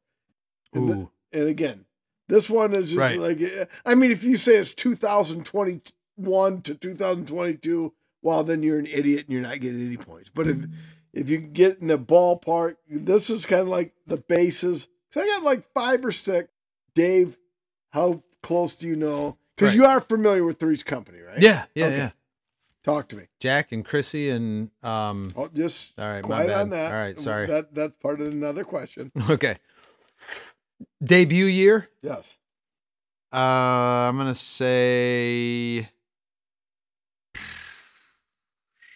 eighty-two. Earlier than that. Okay, seventy-eight. All right. It's 1977. Okay. How many seasons did it run? Hmm. Five. Eight. All right. So, so now we're on the same page. And those, you, you know, you got Right. Those are the Attaboy. real questions. Pat on the back. All right. Second question. Give me as many characters as you can name. And Ja- again, well, the way I do these questions, I think of them in my head, I write them down, and then I fact check. Because, like, if I didn't know any of the characters of Three's Company, this wouldn't be a stump day. Yeah. You know what I mean? Because, Right. Like, like, well, So if I don't- Jack, Yep. Chrissy. Jack, that's two. Is it Mr. Furley? No. God, what's the other third? I'm drawing. A, I'm brain farting on Jack, and Chrissy, Janet. Well, well, number three, there. Number one, there's there is more than three, and number two. no, no, I there is a understand. I, well, Furley. Three's Company is There the is a th- Mr. Furley. there is. So I'm going to give you. I, whoa, Whoa, geez. hey. that's the first noise we've drawn off the speaker. There is a Mr. Furley, so I'm going to give you that. Who did he, who played Mr. Furley? Um. Oh, Like, Jesus. get I, yeah, comedian. yeah, no, get no. um, the- um. oh. it's um. I keep wanting. It's not Don Rickles, but that's not. It's um. It's Don. he was. He was It's Don. Don. He was the sheriff in What do you do Yeah. to your tennis shoes when you tie them? You tie them in. Don Knotts. Thank There you. you All right. Uh, but Mr. Furley is one. Yeah, Mr. Furley. So you've got you've You- got you- Jack and Chrissy and Janet. Okay, Janet's the one you, you did not mention. So you got Jack, Janet, Chrissy, Mr. Furley. Mr. Furley. Mr. Furley's almost like a bonus. I mean, that really is a bonus question. And then Mr. Furley. I think right there I'm going to draw a blank. All right. I really have to. It would it, the pod would go too long. All right. I'd So who to. is who is Jack's friend? This is his first name. I'm going to draw a blank. All right. And where did they hang out? What was the the place of what was the it's a bar, bar nightclub. What was the name of the bar nightclub that Jack, Chrissy, Janet, and Jack's friend blank hung out at? The Blue Oyster Bar. No. And finally, what was the ruse? The ruse. Oh, that Jack was gay, so he could live with the girls. boom, yeah. yeah, that's why I said the Blue Alright. Oyster Bar. All right, so now you know that. yeah. So who who knew? All right, so Jack lived with Chrissy and Janet, and he played gay to live at the apartment. Who was he? Who were they trying to deceive? Mr. Furley. No, well, that was after the fact. The original factor was Mr. and Mrs. Roper. Roper.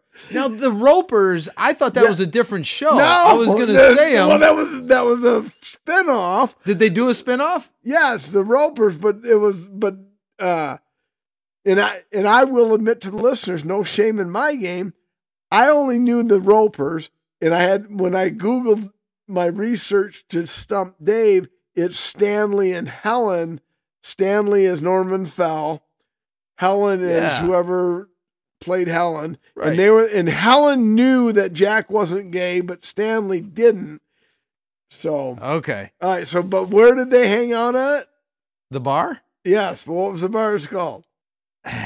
It, it, it rhymes. And the second word is a breed of dog. Um, retrievers, um, um, Five, shepherd, retriever, four. beagle, the beagle steagle, Almost, that's the, beagle's the second leg. the the uh the regal beagle. Boom! Got it! Wow, how did I? Nice. I mean, I got a lot of quiz. I got a lot of help. You, you, Yeah, you, but you nudged me to, you to actually knew more. Wow. Than, what was surprising I stumped you on, in my opinion, less obvious shit than I thought. Three's Company was a little bit of a deep dive. Now, who'd you spank to, Janet or Chrissy? That's no. I'm not as forthcoming with my. Oh, my, I was, I was Janet all the way, buddy. It's like, woohoo! Chrissy didn't, didn't, it's like, hey, you're a dummy. It's step, you know, in my spank fest, it was, hey, hey, let what you step aside and you watch Janet and I do our thing. So, you really Oh, never had any preference to either one of them? No, I'm just saying. I'm Oh, not. Joyce DeWitt is fucking one of my all-time elementary Yeah. worship Okay. rip fest. Oh, thanks for sharing, Mike. You we bet. always Hey, we always that- enjoy that. That's what I'm here for, buddy. hey, Brett Maher kicked a field goal. Go figure. Yeah. All right.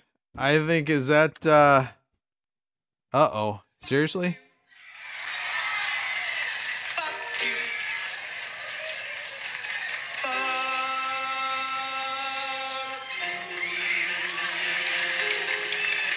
All right. I don't know if you have one, Dave.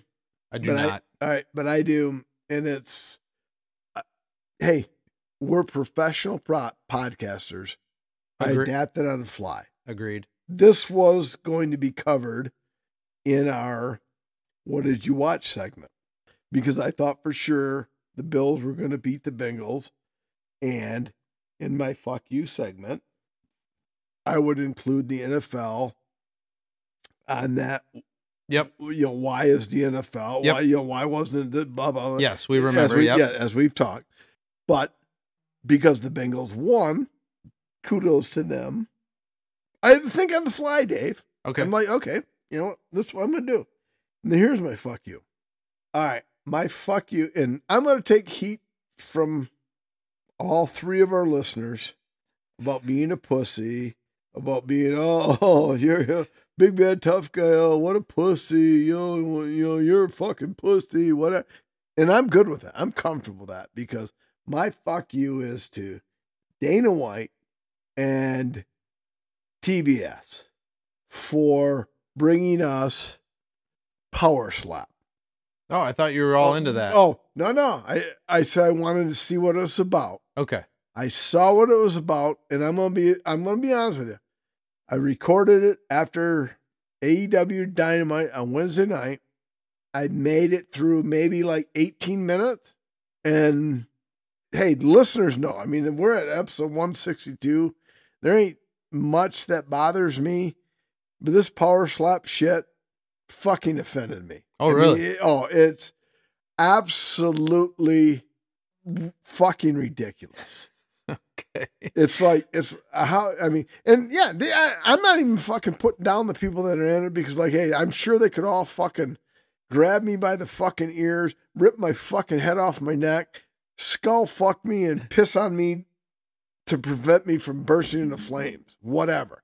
But it's like, Is that, one- is that one of those things when you start ranting, oh, it Oh, just, yeah. just makes no Yeah. sense? right, Okay. it- but it's Yeah. like, Well, I see I what mean, you're this saying. fucking thing, and then they show it in slow motion replay from angle after angle after angle. It's like, hey, yes, you're right. I'm the guy that loves a good hockey fight. I'll watch UFC, but in those fucking events, every each combatant has the opportunity to protect themselves. You know, it's like, you know, if me and you are boxing, it's up to you to fucking get your fucking hands up and prevent me from fucking socking you right in the fucking face and knocking your ass out. This fucking power slap, you stand there. And the, I mean, these guys, obviously, you know, and you just stand there and the fuck, basically, the rule is if you can get up within 30 seconds, you're not out and you get to struck the other guy. But it's like, for fuck's sakes, if you don't go first, you're liable to get fucking knocked out. And I watched, I made it 20 minutes into this thing, and it's like, this is fucking absolutely barbaric. It, yeah, it's an open hand slap. Okay, I get it. It's not like, you know, somebody fucking close fist just fucking pummeling down, beating your skull to a fucking mushy pit of shit. But you're you literally have no you you literally are like, hey, okay, Dave, stand there. And and then and then the the ref puts my hand and you know, we line it up and I give a couple wet and I'm just fucking come full for and yeah, I, I suppose there is some skill because I'm I'm sure you could hit my fucking face harder than I can hit your fucking face, whatever. But it's just like, and this is a fucking television event, and yet they bleep out somebody fucking giving the bird to somebody on regular TV. It's the my fuck you is the, the whole program and yeah, you know, some macho tough guys, oh, oh, you're a pussy, you're a pussy. Why don't you? It it's stupid. I mean, you literally sit there, and if you don't go first, you you may not have a fucking chance to win if the fucking guy hits you hard enough.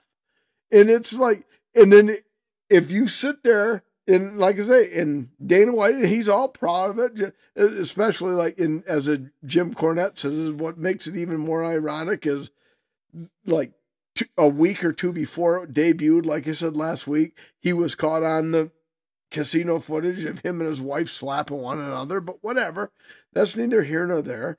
It's like I mean, you literally just stand there. There's no defense. Right. I mean, you right. just stand there waiting for and your if I fucking, if I fucking hit you hard enough and you can't get up, I mean, so I mean, it leg- straight up legit is a who goes first right. win because, and it's it's it's. I just don't see, but I guess that, I mean, is is that like, what do I say? How do I say this? Dave? Is that like a comment on Yeah. mankind as a whole. It's like, Oh, well, because, well, like, I mean, that they don't was- even they don't even. My- it's just yeah, so. my- that's yes. my fuck you. Though. Yes. it's My- like my only comment- fucking thing. My only comment to that was going to be if this show, if this takes off, this sport takes off, then yeah, that's going to be a testament to where we are going as a society. So yeah, and then we can all just you know get down into the into the crash position, put our heads between our legs, and kiss our ass goodbye. And and and that's what makes it really weird for me because I'm like a violent person. I love a hockey fight, two guys Yeah. squaring up, Oh yeah, but the purpose of a hockey fight is I'm trying to prevent you from striking me while I try to strike you and knock your fucking ass out. A boxing match, same way UFC is like, uh, I'm going to try to get in a fucking hole where I can spin in and Yeah. fucking try to and Well- try to break your arm off and you're going to cement. Yeah. This is two people standing there and the first fucking person up just fucking tees off and fucking, and then they show it in slow motion and they're every fucking bone and flesh and muscle in her face is going every which way in the world, and you can just see them go limp and fall down. It's like this is the most idiotic fucking competitive s- sport in Yeah. quotation Yeah. that I've ever seen in my fucking life. In even people who love violence, this is just dumb. It's like you're not even. Yeah. Yeah, it's Yeah. just it's frustrating because Yeah. that's my you know that's your that's your yeah, fuck yeah, you. yeah. It's just it's crazy eh, because it. Have you? Did you see it or No, Oh, I mean it. It's literally. Yeah. with a hand slap. Yes. It's literally Yes. barbaric Yes. because it's like you are. It, It's it's unbelievably the most, and I don't think it's that big of a fucking purse for the person to win it to win it. It's like Are you fucking kidding? And yeah, I know there are people gonna, you know, that listen to this. And, oh, I didn't know you were such a pussy. And I guess you know what? I guess I'm a pussy then, because that is the dumbest fucking thing I have ever seen in my life. Yeah. I I would I I'll have to watch it. I'll let you know, but I'm probably to agree with you. It's just getting to the knockout faster than a boxing match or a hockey or a hockey game or a MMA. even, and it's not even the point getting to it faster. It's like you know what? At least the per, you know, Yeah. me and you go to boxing. You have the opportunity to block, and if you don't block me, fuck you. You're a dummy. I knocked you out. In the slap fest, you just stand there and take it like an idiot. there you go. go. All right. And then, and I mean, and they are car crash worthy. Like, holy fuck! I mean, these are fucking legit fucking shots. I mean, it's not like just little, Yeah. you know, you know, you know how you and Shelly slap each other in the bedroom. I mean, these are fucking full fledged fucking slaps, bro Right. By by some you know and I'm sure and I'm sure the people in them are badasses whatever. I you know who cares? You kick my ass. You know I'm 55 years old. I don't give a you know I, I'm not the ultimate fighter. I don't really give a fuck if you can beat my ass. But it's like you know oh but yeah watch it. And it's fucking cringe. You would rather sit and watch somebody die in a car crash than this fucking stupidity of power slap where somebody just stand there and then and then you see their head just get jerked and shimmy shake every which direction for four seconds and then it'll just like collapse limp on the ground. It's just it's it's almost like the the gladiators of old. But at least the gladiators could defend themselves. That you're Right. just you are literally standing there saying, I'm a fucking moron. Hit me. I'm out. Fuck if you lose the coin toss, you fucking lost. If I lost the coin toss, I'd say, okay, I quit. but yeah, it- but yet this is Yeah. what people pay to see. So anyway, whatever. That was a good one. All right. Uh we ready to rate this? Or you got one more? No, I think so. I think we're ready to rate this, All David. right. So we're gonna rate Eugene Yep. And Eugene, from Revolution Brewing in Chicago. I'm going 388 because it was essentially the same beer as Bad Elmer's, but better. So if I rated Bad Elmer's 353, I got to go higher than that, and I'm going to go 388. I had the same philosophy you did. Uh, I didn't like it that much better, but I went three six five. A little bit more flavor, a little little heartier, a little more stick to your ribs. All right. Well, 45.5 thousand check ins. So the biggest of the night in terms of check ins, again, right smack dab in the middle of us. You went 365, I went 388. The 45.5 thousand people on Untappd went 3.78. So, but yeah. Yeah. Josh, thank you very much for your donations. And as I look down on the bottom of my glass, I can see I'm out of beer. And as the late, great Stuart Scott would say, you ain't got to go home, but you got to get the heck up out of here.